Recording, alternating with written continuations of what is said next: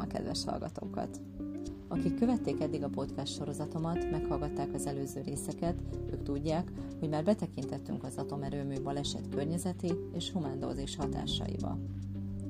Azonban ezeken túlmenően nem kevésbé fontos a baleset orvosi, pszichológiai és társadalmi hatásaival való törődés sem. Az például, hogy milyen problémát jelentett a dezinformáció, hogy annak milyen következményei voltak, vannak, és talán lesznek is.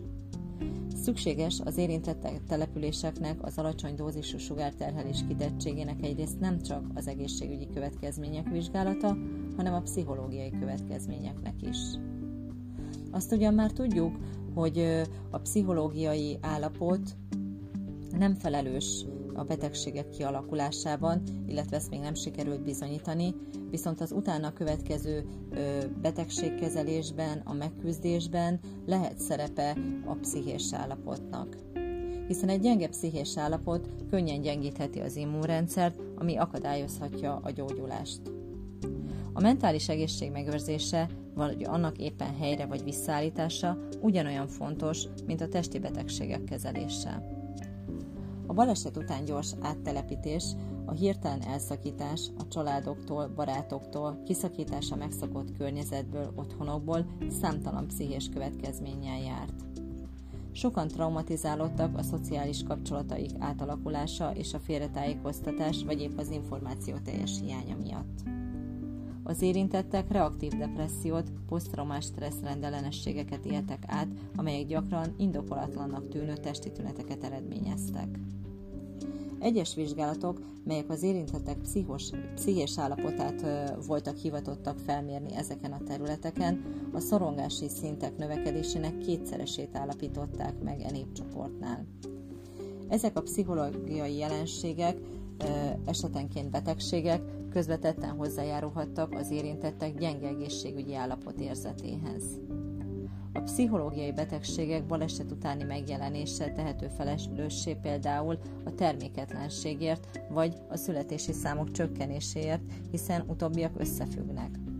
A stressz és a szorongás gyengítheti a termékenységet, de a csernobili területeken ezt nem sikerült bizonyítani, mint ahogy az sem, hogy megnövekedtek volna a születési rendellenességek. A koraszületések esetében sem találtak szignificanciát a baleset utáni időszakkal. Bár egyéb pszichológiai vizsgálatok már bizonyították, hogy a stressz és a szorongás nem kedvező a teherbeeséshez, szóval közvetetten lehetne Csernobili következmény, de nem a sugárterhelés közvetlen következménye. Attól függetlenül, ha jelen is lenne a csökkenés, mindegy, hogy közvetlenül vagy közvetetten eredményezte a nukleáris baleset. Továbbá a születési arány csökkenése sem a termékenység csökkenését mutatja, hanem a dezinformációból fakadó félelmek következményét, mint ahogy sajnos a művivetélések száma is.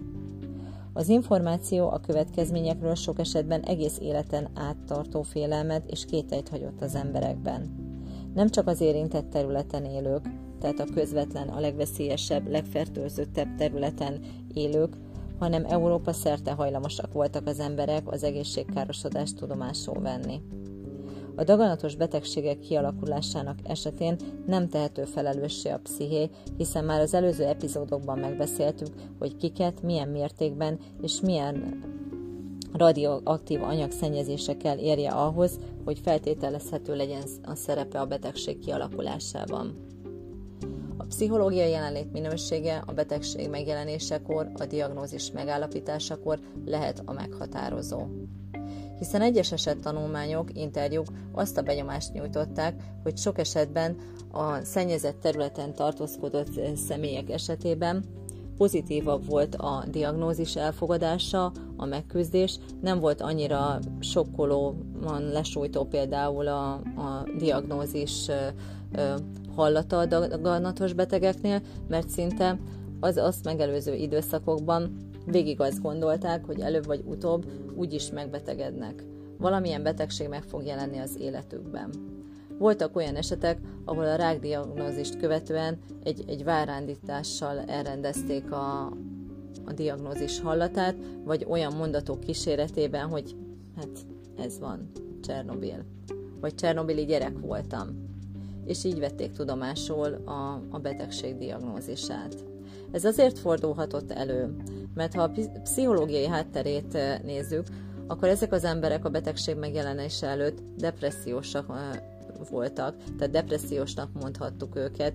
Egyfajta egy ilyen depresszív realizmus járt át az életüket, hogy inkább számítottak egy negatív kimenetelre a jövőben, és ha mondjuk nem ez következett be, akkor pozitívan csalódtak, illetve hogyha bekövetkezett az, amire számítottak, akkor meg nem csalódtak olyan mértékben. Egyébként nehéz eldönteni esetükben is, meg úgy általánosságban is, hogy ez jó vagy, vagy kevésbé jó. Nyilván nem lehet figyelmen kívül hagyni a szubjektivitást, és azt is nehéz objektíven megvizsgálni, hogy melyik megküzdési technika eredményesebb. Egy biztos, a tartósan szorongó és depresszív gondolatok dédelgetése során hosszas diszkomfortot élhetnek át a személyek. Az említett események a, a félelem a jövőbeni gyermekvállalástól, vagy a, a művivetélések mind a szakszerű ellátás, illetve az információszolgáltatás hiányának köszönhetőek. És talán, hogyha a Csernobili eseteket kell felgöngyölíteni, és megvizsgálni az ok-okozatot, vagy, vagy az esetek számát, talán a, a pszichológiai hatások szerepe mérhető a legjobban a közvetett Csernobili hatások közül. Nos, amennyiben érdekes volt, amikről beszélgettünk, és a jövőben is érdekli önöket a folytatást, tartsanak velem!